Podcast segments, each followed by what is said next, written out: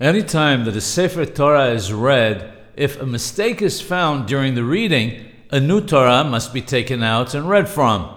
But what happens in a case where there's no other kasher Sefer Torah available? In such a case, since they have no alternative, they continue to read from the Sefer Torah that they've taken out.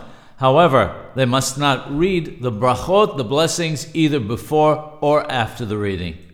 Not only that, but if there's a minyan with no kasher sefer Torah at all to read from, they should read from the Torah and read the haftarah as well, all without the blessings.